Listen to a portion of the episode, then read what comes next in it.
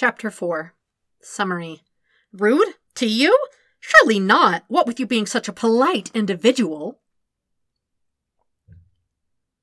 By Sokka's estimate, it was only two days before Zhao got the news he was waiting for. Sokka had spent most of the time alternately freaking out about his current situation and daydreaming about killing the man who had murdered the Water Tribe prisoners. He had learned from Zuko that the guy's name was Shen, and as far as Sokka was concerned, he had earned his place on the end of Sokka's, currently imaginary, sword. Zuko had offered what information he knew about the man.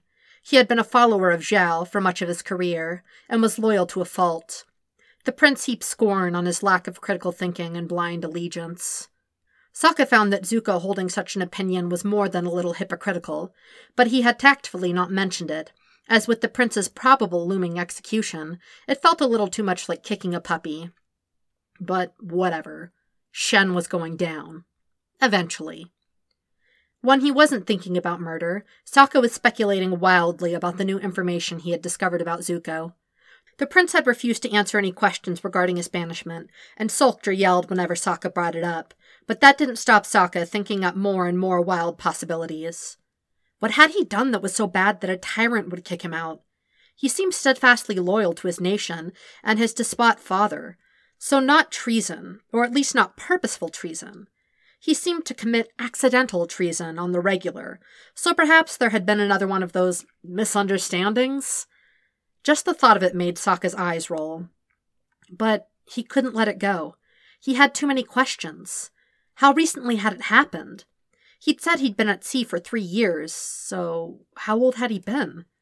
Surely Sokka thought Zuko was only a few years older than he was, but surely he couldn't have been younger than 15 or 16 when he was banished. It was clear that Zuko believed capturing the Avatar was his way to wiggle back into his dad's good graces. But if he had done something terrible, would that have even helped? Of course, the other option was he had done something petty, and his dad had seen the opportunity to offload an unwanted extra child. Sokka wasn't sure how many kids the Fire Lord had, but if Zuko was a superfluous one, exile was a way of getting him out of the way without obviously murdering him. Now that he thought about it, that made the most sense. Treason was the sort of thing that people accepted might end in execution. So if he had done something terrible, then his dad could just have had him killed. But if he had just wanted to get rid of him, banishment was less likely to cause a political scene. People tended to get a bit upset about undeserved filicide. Of course, maybe Zuko had committed a terrible crime and banishment was his dad's way of saving him, rather than having to have him killed or imprisoned. But, nah, Sokka couldn't see it. The Fire Lord was just too much of an evil bastard to be doing people favors, even his own offspring. Either way, it was a mystery and helped while away the long stagnant hours. He was resisting just asking again, despite the desire to know. Zuko was highly strung, and Sokka wasn't sure he wanted yet another shouting match this early? Late? In the day? He hated not knowing if it was even day or night, it was so disorienting, and once he started thinking about it, it just became more and more infuriating. There was one sure way to take his mind off his troubles, and that was to pick on his cellmate, just gently, so as not to elicit the full on yelling. Oi, Zuko! Sokka just loved the angry, scrunchy face, pursed lipped pout he got when he left off the prince, or called for Zuko using hey or oi. He could now tell the difference between enraged scowl, offended scowl, and miffed pout that looked like a scowl because of the scar tissue. There really wasn't much else to do in this jailboat except stare at Zuko, so he may as well make it interesting and catalog his facial expressions, especially as they were pretty hilarious. What? Zuko said, giving him more scrunchy faced irritation. Amazing. Why does Mutton Chop have it in for you so much? apart from the time you definitely did not steal the avatar out from under his nose. Because, got to say, he didn't seem to like you the last time I saw the two of you together either. Tied you to a pillar and called you a traitor, if I recall. Zuko uttered a heavy, aggrieved sigh, like the drama llama. Ha! He was. He's never liked me. I don't know why. Oh, come on! There must be something! Zuko shrugged, but he had a slightly shifty look on his face, so there was clearly a story there somewhere. Indulge me, Sokka wheedled. If you pissed him off, I want to hear about it. Especially if it was embarrassing for him in any way whatsoever. Even a little bit will give me joy. Another long sigh. The first time I met him, some wine got spilled on him, just before an important meeting he was attending. Sokka scoffed. Got spilled on him? Just like that? It didn't have help. Was it via the lost art of wine bending? No, it wasn't even me. It was as. It was my sister. But I got the blame. Well, that answered one question. There were other children, one sister at least. Did you get in trouble? Not really. He wasn't anyone of note then, just a captain. But he may have taken the perceived insult a little personally. So he's still bitter that a. How old were you? Ten. Wow, I can't actually imagine you as a child. Weird. So he's still mad about something you did when you were ten? That's pathetic, even for him. Zuko did some guilty shifting, and his lower lip stuck out a little in his I'm lying by omission pout. Spirits above and below, this boy was not meant for politics. When he snapped at me, I might have referred to him as being low-born. I think he may have resented the truth in that, possibly because it was in front of a general he was trying to impress. That, of course, was the other reason he was clearly not cut out for a career in the political sphere. That sounds like something that might get under his skin. Also tracks from my growing image of 10 year old you. Zuko made an angry gesture with his bound wrists, wincing a little as he did so. I didn't like him! Nobody likes him. He's insufferable. Sokka placated, making soothing motions. But what was it you disliked so much? As you said, you didn't get in trouble for the wine bending incident, and he could hardly say anything to the crown prince. Sokka probed. After the sister revelation, he was keen to find out what other little nuggets of information Zuko might drop. I wasn't the crown prince then. And pay dirt! Wasn't the crown prince then? Meaning he was now? That made all of Sokka's theories much more complicated. You didn't just banish your heir, did you? Not unless there was a preferred child, a younger son, perhaps? That was a possibility. Or, oh, what if he had offed his older sibling and taken his place, but the Fire Lord couldn't prove it and banished him? Spirits, the possibilities were endless. Who was Crown Prince back then? he asked, as casually as he could. My cousin. How did that come about? He had suspected the Fire Nation royal family was some sort of hotbed of political murder, and this just confirmed it. What happened to the cousin? Zuko, clearly unaware he was being pumped for information, was still wrestling with explaining why he didn't like Zhao. In Sokka's opinion, being in the same room with him for more than a minute was probably enough to cement a lifelong dislike. But the same could probably be said for Zuko, so it wasn't a surprise he was having trouble verbalizing it. I didn't like the way he looked at my sister, Zuko blurted after a visible struggle. And that took a turn. Oh, gross! How old was she? Zuko's eyes widened. No, not like that. It wasn't that kind of look. Or, not exactly. It was something else. Something. He gestured with a sharp movement that was again cut short by the restraints around his wrists. He glared at them. Something. Sokka prompted, when Zuko seemed more intent on trying to glower his manacles out of existence than finishing his sentence. Something calculating, he shrugged. Like the way he looked at the generals he wanted to butter up. I don't know. Maybe I was just putting too much into it. She was only eight. A younger sister. Interesting. If the cousin was crown prince, and then maybe Zuko next in line, a younger sister still close to the throne, but not too close, could be of use to an ambitious, highly decorated military type, once she hit a marriageable age. He wasn't sure if Zuko had clocked that, or had just been intuitively protective of his little sister. Something that Sokka could relate to. Perhaps certain things were universal to older brothers, even in the Fire Nation. So that's why he hates you? A mishap with some wine and a well deserved insult from a ten year old? Shifty face. Well, no. A few years after. Um, after I left. After you were banished? Yes. After that, I ran into him again, and he was rude to me. Sokka gasped dramatically. Rude? To you? Surely not. What with you being such a polite individual? What did you say to him? Come on, I want to hear it. I told him he was a bottom feeding bootlicker looking to rise above his station. Sokka grinned. Oh, lovely, he said delightedly. But that went down well. Like a turd in the grog. Sokka cackled. Most of the time, Zuko spoke like a snooty prince, but sometimes he said things that were pure foul-mouthed sailor, and it never failed to make Sokka laugh. Zuko looked down his nose and continued like Sokka wasn't still snickering. Zhao's ambitious.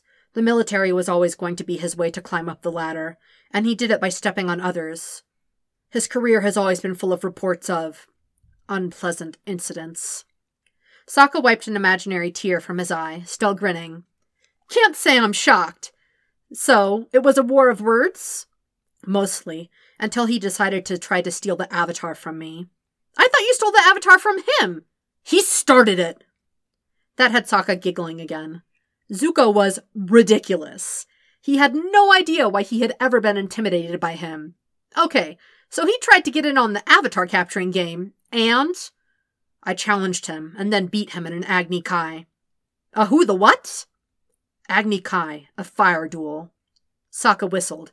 You beat him in a duel? No need to sound so surprised, Zuko said with some irritation. Surprised? Not really. You seem to be good at setting stuff on fire. I hope you gave that stupid hog monkey a good singeing. Zuko looked a little pensive. I should have killed him. It would have been my right. If only. I very much wish you had. Why didn't you? A shrug. I already beat him. Why would I kill him? Now it was Sokka's turn to sigh. He really didn't understand what went on in the prince's squirrely little brain. He made no sense at all. You are a baffling man, Prince Zuko, he said. Zuko squinted at him, like he was hunting for the mockery in Sokka's words. He wasn't mocking him. Not really. He was baffling. He was still giving Zuko his most innocent, not mocking expression, which seemed to be making the prince scowl harder and harder, when the door swung open, to reveal Lieutenant Ro in full armor and looking very pleased. Sokka's heart sank. He looked more than pleased. He looked like a man who had just been given the gift of a lifetime. This was not going to be good. Your Highness, he greeted Zuko, sweeping a short mocking bow. Clearly sensing the same danger Sokka did, Zuko rose to his feet in a motion that was somehow still graceful, despite his bound hands. He stood straight and strong, his back a rigid line under his dirty white shirt. It's time to pay the piper, Rose said. Told you it wouldn't be me. What do you mean? Zuko asked sharply. News from the Fire Lord. Admiral Zhao is waiting for you on deck. Are you going to walk like a man, or do we have to drag you? Don't be ridiculous. I can walk just fine. Sokka didn't think that was what Ro meant, but Zuko was clearly still clinging to the idea his dad wouldn't just wash his hands of him. Delusion was strong in this one. But then, wasn't it just as strong in Sokka, who was still convinced that an opportunity to escape and get revenge would present itself? One of the accompanying soldiers undid the locks on the door, and Zuko stepped out, head held high. Two men took a firm grip on his arms, but he ignored them and glared at Ro instead. Hold him steady, Ro said, as the third man undid one of the shackles. Sokka could see the released wrist was red and raw from where the metal had been rubbing. No wonder he had been wincing every time he moved his arms. Zuko tensed at the manhandling, but didn't resist as his arms were pulled behind him and rebound. Call Sokka a pessimist, but that didn't look like a good sign to him, he was, however, surprised and a bit alarmed when his own cell was unlocked, and Ro paused in his gloating to usher him out. You too, little rat, he said. Bastard. Sokka was getting really, really tired of being called that. It was probably going to be a mistake, but Sokka stepped clear of his cage without causing trouble. He wanted to see the sky. He wanted to feel the breeze on his skin, and see anything that wasn't this cell. He did regret that sentiment when they reached the deck, and very much wished they would take him back down to his prison. It looked like every soldier on the murder boat had turned out to see what Sokka was increasingly sure would be the long awaited execution party. All that armor gleaming in the moonlight. It reminded him of the last time he had been out here, the feel of blood sliding between his toes as he had been taken below decks. He swallowed bile and looked up. The waning moon was bright. He estimated it had been about a week since then, just seven or eight days. It felt like a lifetime. Zhao was standing in the center of the deck, his sideburns practically quivering with anticipation. He smiled at Zuko, who was also squinting at the moon, probably making the same assessment Sokka had. Hoping for the sun? Zhao asked. You won't see it again, I'm afraid. It seemed like an odd thing to taunt him with, given all the possible options. It occurred to Sokka that maybe firebenders relied on the sun as a source of power. If you took benders away from their element, they seemed to wilt, like the earthbenders from Haru's village. That could be another reason Zuko was not bending with any real strength when he lost his temper. It might also be that he just wasn't very strong compared to someone like Zhao, but the fact he beat him in a duel indicated otherwise. Of course, even if he was the weakest bender alive, Zuko would probably still try to roast Zhao at every opportunity, so it was very likely he was depleted somehow, and being kept away from his element was a pretty good explanation. True to form, Zuko walked up to Zhao and looked him right in the eye. Zhao smiled. Kneel. Never! Zuko spat, tossing his head and looking down his nose in that imperious way he had. Zhao nodded, and some of the soldiers stepped forward to take Zuko's arms. He had been remarkably dignified to this point, which was a surprise, but the tension of the moment seemed to have been eroding his self control, and he tried to shrug them off with angry movements of his shoulders. Unhand me! he snarled, but it was directed at Zhao rather than his men. No, I don't think I will, your highness. Sokka felt a dizzying burst of fear. Oh shit, Zuko really was going to be killed tonight. Although he had been expecting it, it hadn't felt real. He was surprised to feel so conflicted. He didn't like Zuko. He was an enemy and an arsehole. But he was also not as bad a person as Sokka had previously thought. At least, not compared to the vast majority of the Fire Nation. He had honor, or at least something resembling it. He didn't seem to want to kill without reason, and he had shown something dangerously close to compassion when Sokka had spoken about what had happened to his family. More than that, he had kept his promise to leave Sokka's village, and had not returned when Aang broke his word. Sokka had a sudden vision of what might have happened if Zhao had been the first to discover the Avatar, and he shuddered. Spirits, they had been so, so lucky. He was going to smack Aang upside the head when he saw him again, on principle alone, and smack himself too for flying away and not checking that the Fire Nation soldiers they had just humiliated had not gone back for revenge. Of course, Zuko could have returned and murdered his village anyway, but Sokka's instincts told him he hadn't. He trusted that he hadn't. His reaction to Sokka's brief words about his mother was enough to convince him of that. And wasn't that a weird turnabout? He didn't mean Zuko wasn't an arse, and he was still a colonizing ashmaker, but perhaps just not as bad as the rest. Typical that the Fire Nation would execute the not completely evil ones. Sokka's attention was drawn back to the scene in front of him, as Zuko let out an angry yell. The soldiers were trying to knock his legs out from under him and force him to his knees. He wasn't having it, though, and was using their grip on his arms to support his body as he lashed out with some powerful kicks of his own. Sokka had been on the receiving end of those, and he smirked at the cries of pain when he struck home. That boy had some serious leg power. He wasn't going to win, even though it did take a considerable effort to wrestle him into a kneeling position. Eventually, that's where he ended up, breathing hard and glaring with the power of a thousand suns. A man gripped each shoulder, keeping him down. It reminded Sokka far too much of the killing of his people. It was going to happen again. He didn't want it to happen. He didn't want to witness it, which was clearly why he was here, forced once again to watch helplessly as someone was murdered in front of him. He found himself struggling against the men resisting him, tugging against the grip they had on his arms and jerking against their hold. Last time he had been too afraid to move or protest, and he had spent the past week wishing he had done something, anything, even though it was obvious he would not have been able to prevent the deaths. Stop it! he called. The man holding him shook him roughly and Ro turned to smile at him, his teeth a white slash in the moonlight. Zuko twisted so he could see him. He looked surprised. That made an uncomfortable feeling rise in Sokka's chest.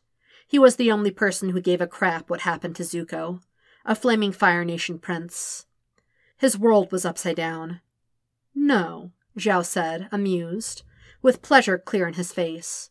He unrolled a pale, thick scroll and held it in front of the prince. Sokka was too far away to see the seal, but from the way all the color left Zuko's face, he assumed it was his father's. Recognize this? Zhao asked. It's a royal decree from the Fire Lord. Shall I read it to you? Zuko shuddered slightly and looked down. It was obvious he was now braced for the worst. What must it feel like to know your own father was going to have you killed? I'll skip to the good parts, Zhao said. For the crime of breaking the terms of your banishment, you, Zuko, son of Ursa, are hereby stripped of your name and birthright, including all titles and land. You are declared nameless and nationless. Zhao paused to bask in the effect of his little speech. Zuko's head was bowed, and he was flinching as though the words were physically striking him. His good eye was wide, and he looked like he was gasping for breath. Whether in fear, despair, or anger, Sokka couldn't tell. Sokka felt for him. He knew it was coming. Anyone with half a brain knew what the letter would contain when it arrived, or at least the gist of it. Except Zuko, apparently. But even he must have had an inkling, even beneath the huge mountain of denial he was attempting to live under. Sokka was pretty sure it wasn't even his looming death he was freaking out about. It was being stripped of his name, his birthright, his family, his nation. This was brutal. Sokka couldn't even imagine how he would feel if his identity was taken from him in such a way. Not that it would be, because his dad wasn't an evil tyrant, and he would never do anything so awful that his father would have to banish or execute him. People in the water tribes were exiled, if the crime was serious enough, but it happened very rarely, and only a handful of times in Sokka's memory. Only once from his village that he recalled. It wasn't a thing done lightly either. A person would stand trial. They would have a chance to speak in their own defense.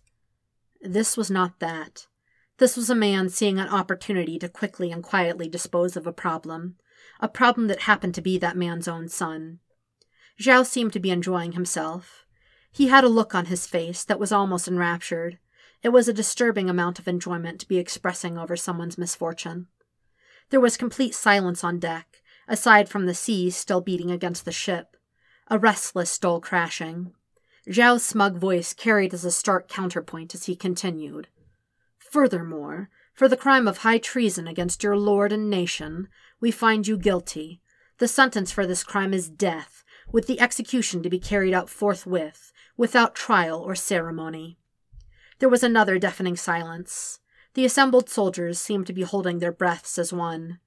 So, Zhao said, drawing an ornate dagger from his belt, the engraved blade glinting pale in the moonlight. Here we are. He tipped Zuko's chin up with the flat edge and smiled down at him. Recognize this knife? It seems fitting, don't you think? Zuko seemed to have gained enough control over his emotions to glare, straightening as much as he could in his awkward kneeling position. Never let it be said that he would just lay down and take Zhao's grandiose bullshit. Sokka was sort of proud of him for that. He hoped he kept it up. Zhao didn't deserve to see him cower. Do it, then, Zuko rasped. Zhao rested the blade against Zuko's unscarred cheekbone, pushing into the skin. He tilted his head to watch the thin trickle of blood that welled up. Zuko didn't flinch and kept his eyes resolutely forward as Zhao stepped behind him. He took hold of Zuko's ponytail and wrenched his head back sharply, exposing the pale line of his throat. Sokka felt sick. He didn't want to watch this again. Images of Memek's death, of the other warriors, kept swimming before him. The cool indifference of the watching soldiers, and the indignity, the reality of violent death. But he couldn't seem to shut his eyes. Perhaps he should watch, should bear witness in case anyone cared to know how the prince died. Would his sister? His uncle would, surely. Sokka viciously hoped Iroh swore bloody vengeance and obliterated these bastards.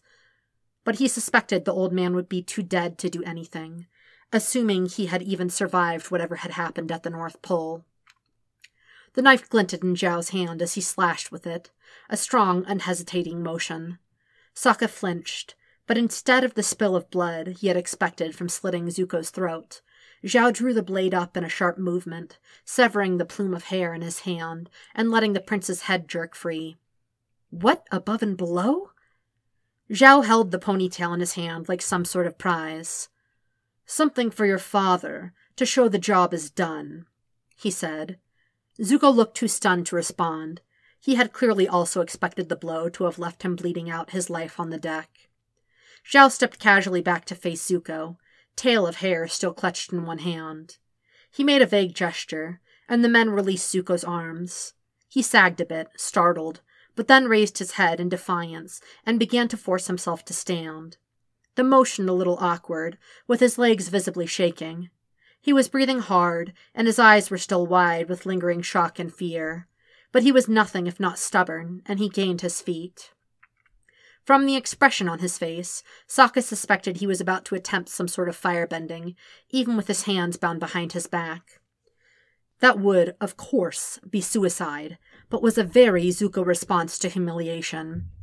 Also, apparently anticipating an ill advised explosion, Zhao shot out a hand and grabbed the prince around the throat, hard, pulling him forward and lifting him almost onto his toes as he stared down at him. Now, now, Zuko, where are your manners? He asked in a sweet tone. Zuko glared and worked his jaw, although he couldn't seem to speak with his airflow so restricted. Without the hair giving him height, he looked smaller, his features delicate around Zhao's big hand. Sokka was tempted to mentally readjust his age down a few years. The change in his appearance made Sokka actually see him, rather than the image of the enraged prince chasing Aang all over the Earth Kingdom. He realized he might actually be closer to Sokka's age than adulthood, which made no sense for the timeline he had constructed in his head, and also made Zhao's gloating even more pathetic. Zhao leant in, smiling. He was dangerously close in Sokka's opinion. Zuko seemed like the sort of guy that might resort to biting if there was no other option. Your life is mine, Zuko, to do with what I will, and to end when I choose, he said. Zuko was going red from the lack of air, but he screwed up his face and spat. Not an easy thing to do with someone crushing your windpipe, and most of it went down his own chin, but enough hit home to make Zhao rear back, releasing his grip. Zuko had just enough time to suck in a gasp or two of air before Zhao's backhand sent him sprawling to the deck. Zhao wiped the spit off his face. Take him below, he said, voice cool. Don't be gentle. Ro didn't need to be told twice, and he grabbed for Zuko, dragging him by his bound arms, and not giving him a chance to gain his feet. Sokka didn't see what happened next, and he was being bundled back down below decks by the men holding his arms. But the slew of very impressive curse words were telling of Zuko's opinion of his treatment.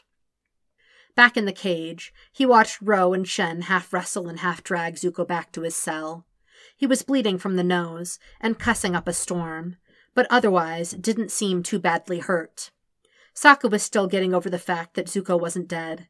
He had really thought that was going to be it, and he was going to be returning to the hold alone, for however long it took for Zhao to locate Aang and try to use him as bait. He was unbelievably relieved that wasn't the case. He didn't think he could have survived the past week with his sanity without Zuko's annoying presence keeping him company. He suspected what time Zuko still had to live would not be pleasant. There was a long list of things Zhao had to pay him back for, and he hadn't been lying when he said Zuko's life belonged to him. How much time was there? Would he lie to the Fire Lord, send him the hair, and declare the prince dead? Eventually, he was going to have to do the deed, or risk being found out. It would have to be before they hit land, at least. Once the soldiers had left, Zuko sat awkwardly, with his hand still bound behind him, his head bowed. He looked small and young and crushed. How old are you? Sokka asked into the oppressive silence. What? Zuko lifted his head to stare incredulously. His nose was still bleeding sluggishly. How old are you? I realize that I don't know. You're asking me this now? Well, at least it had him showing some sort of emotion other than the despair that was lurking behind his yellow eyes. Yeah, you rather we talk about what happened out there? No, Zuko croaked, eyes closing briefly and his mouth drawn tight. I'm fifteen, but only for another two months. Sokka offered. Zuko stared at his dirty knees. Sixteen. I'm sixteen, he said at last. Spirits! His timeline was off. How old were you when you, er, left the Fire Nation? No way to really ask that tactfully, given the circumstances. Zuko wet his lips. In two weeks it will have been three years. Now leave me alone. He lowered his head to his knees and hunched his shoulders. A clear dismissal. Thirteen. Who banished a thirteen year old? Why? Sokka couldn't comprehend it. It would have to be a problem for another day, as it was obvious Zuko wasn't going to be answering any more questions at the moment. Sokka rested his own forehead on his drawn up knees, giving Zuko the illusion of space in his confusion and grief. Enough. He was done being passive, wallowing in fear. It was time to get thinking. He was the plan guy, so he needed to get planning. There must be a way off this damn murder boat. He just had to find it.